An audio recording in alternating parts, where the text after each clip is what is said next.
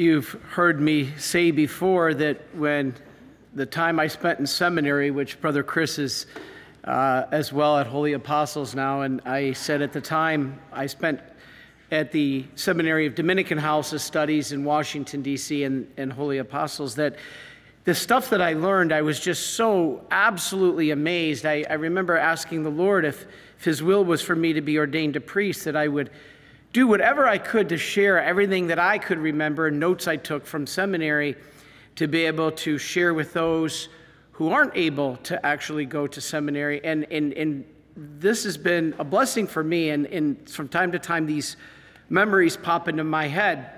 And one of the ones that I remember well was in one of my scripture classes. The, the priest who was teaching us the class asked, Who is John, Bap- John the Baptist to you? What does he mean to you? And nobody answered.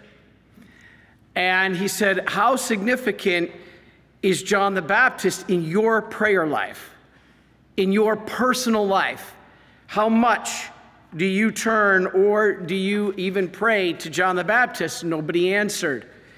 And then he went on to say that really, in, in an essence, he's the first saint. Now, we don't, I mean, all of the great souls that have entered into heaven are saints, but we don't usually say Saint Moses or Saint David. We don't normally say that. We normally usher in that with the time of Christ.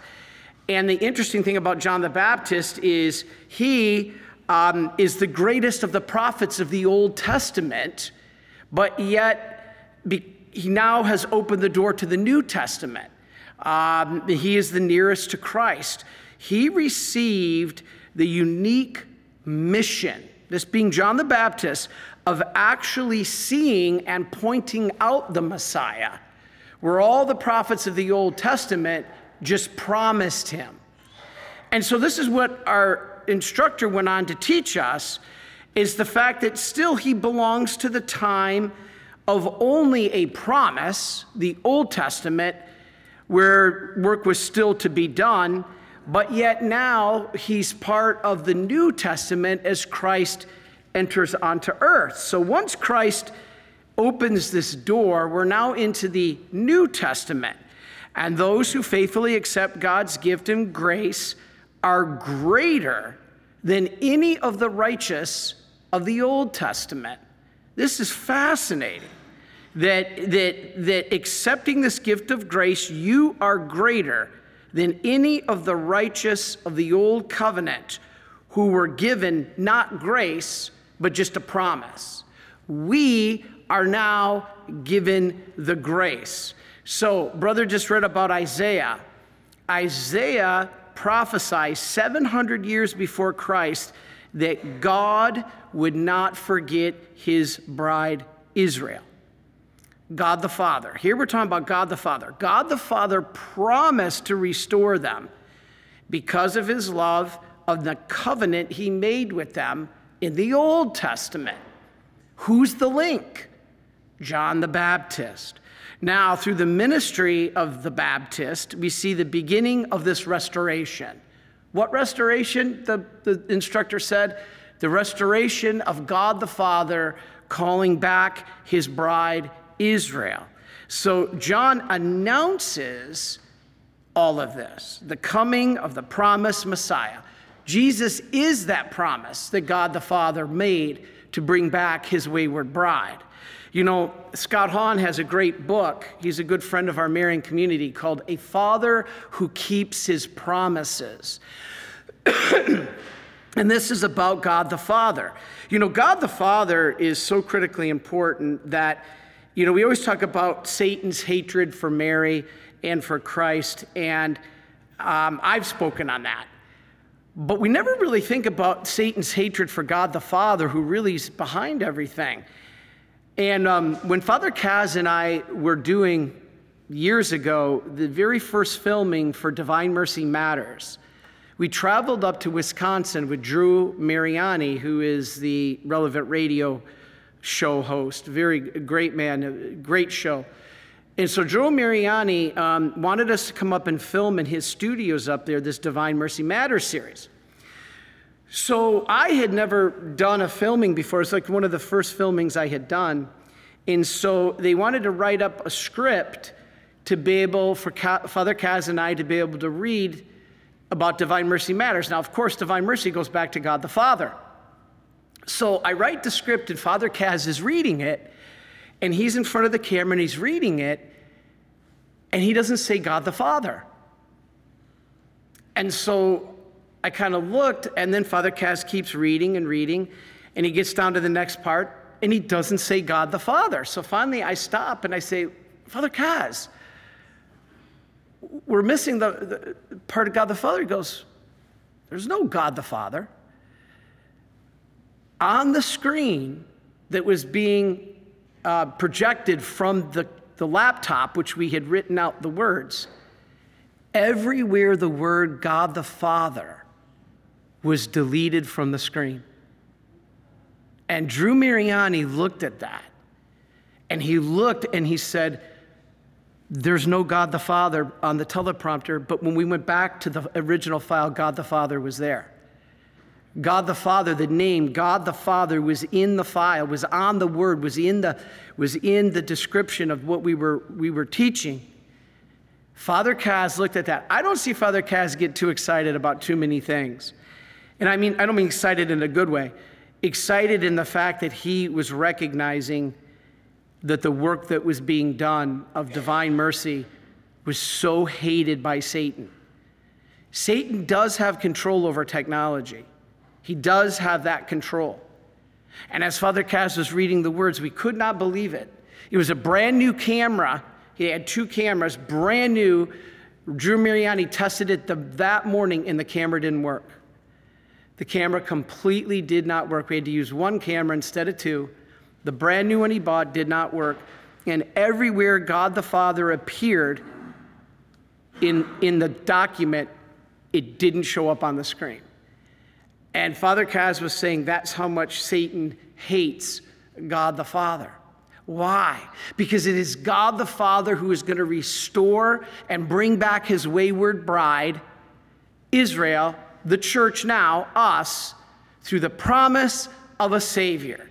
And that promise was announced by John the Baptist. That promise was first seen by John the Baptist. So that's why John the Baptist is greater, Jesus had said, because he was the last of the Old Testament prophets and the only one of them to see Jesus, actually see him. But he was less Baptist, the John the Baptist is less than any of those who will be in heaven with the grace of the New Testament in a way because he died before experiencing the fullness of Christ's love on the cross. You have more grace than John the Baptist did in this Mass.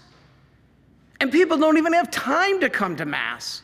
People don't even desire to come to Mass. People don't even want to come to Mass. And you have in this Mass more grace than John the Baptist. He died prior to Christ's fullness and fulfillment on the cross. He was like Moses, who died before entering the Holy Land.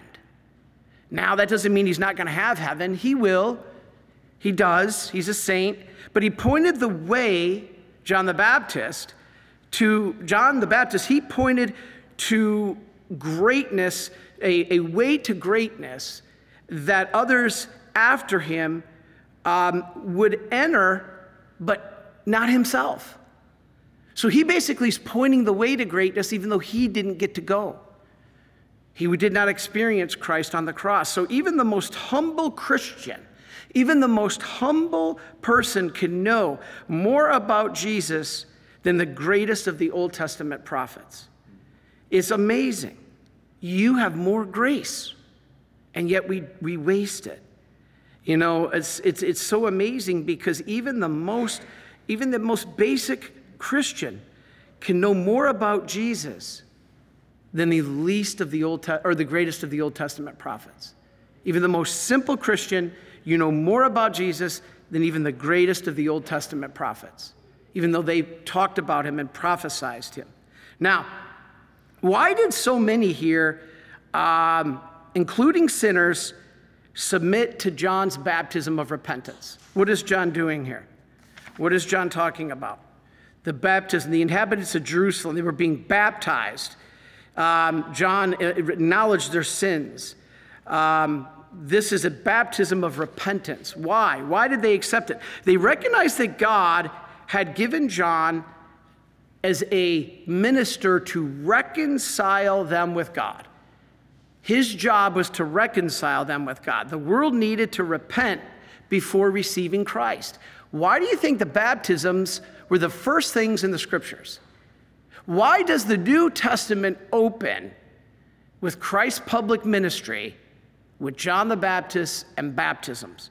Because you and the world, the world had to repent before receiving Christ. God was offering new life, restoration, forgiveness to all who repented in their hearts to receive Christ who is now coming. Now, this was done through baptism. And you know what? Everybody was being baptized at John with John, not just adults. They know for a fact children were there. Infants were included. Not baptizing, you've heard me say this, not baptizing our babies is the reason the world is in the mess that it is. I cannot emphasize this enough. Please don't wait for your children to be 18. First of all, they won't do it. Secondly, is because you don't want your child living with the stain of sin until they are 18. And, and, and third of all, baptism is what brings us into the family of God. You didn't have your child wait till they were 18 before they became a member of your family. You've heard me say this. In the Old Testament, if a, okay, here's to me one of the most fascinating things I learned in seminary about infant baptism. I'm going to share it with you. People always say infant baptism is not in the Bible, and therefore you Catholics are not going against, or you're, you're going against what the Bible says in infanti, uh, baptizing children. That same class that I had in scripture, we talked about baptism of infants. And here's one of the most fascinating things I ever heard about why infant baptism is, is real and good and, and fitting. Now, in the Old Testament, if a man became a Jew, he had to believe in the God of Israel and be circumcised. Okay? Then in the New Testament, if a person wanted to become a Christian, they had to believe in Jesus and be baptized. Now, those born as Jews were circumcised in anticipation of the Jewish faith that they would grow up in. And likewise, those born into Christian households were baptized in anticipation of the Christian faith that they would be brought up in. Now, in Colossians chapter 2, verse 11 and 12, Paul says baptism has replaced circumcision. Why is this important? Because usually only infants were circumcised under the old law. Now, circumcision of adults was very rare. Almost always, circumcision in the old law was done on infants. So here comes Paul and says baptism has replaced circumcision. So, if Paul meant to exclude infants, he would have never used circumcision as a comparison to baptism. Never. Paul would never have said and compared baptism to circumcision if he did not intend to baptize infants, because circumcision was done on infants. And if baptism has replaced circumcision, as it tells us in Colossians 2, verse 11 and 12, then you must do it on infants. I have no idea why there is such a hatred, an absolute outright disdain amongst fellow Christians of baptizing infants. Why would anyone want your children to grow up in sin? Baffling to me. And then it's also in the Bible. How about Acts chapter 16, verse 33? The Philippian jailer whom Paul and Silas had converted. We are told that, quote, the same hour of the night, he was baptized with all of his family. All of your family includes children. Paul also, let's go to 1 Corinthians chapter 1 verse 16. Paul said, I did baptize also the entire household of Stephanas. And my favorite, Acts 2, verse 38 and 39. Peter declared, Repent and be baptized, every one of you, in the name of Jesus Christ for the forgiveness of your sins, and you shall receive the gift of the Holy Spirit, for the promise is to you and your children. So, who's scriptural here? The Catholics? Yeah, the Catholics are scriptural. Baptism for the infants is what is destroying this world, the lack of it, not doing it, the failure of us to baptize our children. I go all over the country. I talk to priests. I talked to a priest recently, and he gave me, he says, You know, Father, when I started at this parish, we had over 200 to 300 baptisms and weddings a year. Last year, we had six. People aren't even getting married in the church. And the baptism not being done on our infants and our children or at all is the reason we're in this mess. So, why is it important? Baptism wipes away sin and punishment. And after that, if you fall, go to confession. A good confession. You know, a good confession for our sins during Advent, strongly recommended. You all know the church teaches we got to go to confession at least once a year. Many people do it during Lent. I think that's great monthly. Go, go to confession monthly. Some people, like John Paul, went weekly. Some people, like Mother Teresa, went daily. So, if nothing else, at least try to go during Advent and Lent. It's a beautiful time to be re cleansed because the baptism that gives us forgiveness of sin and punishment, if we later mess up, which we all will, we can get cleaned back up again in confession. This is the sacraments and the gift of grace that God gave us, and really, in a way, was ushered in by John the Baptist. So, in my seminary class, what does John the Baptist mean to you? I think you could see very much important, very important figure in the church and hopefully in our lives because he brought Christ, pointed out Christ, and wakened us to the need to repent and to be cleansed. He did it by water. Christ does it by water and the Spirit.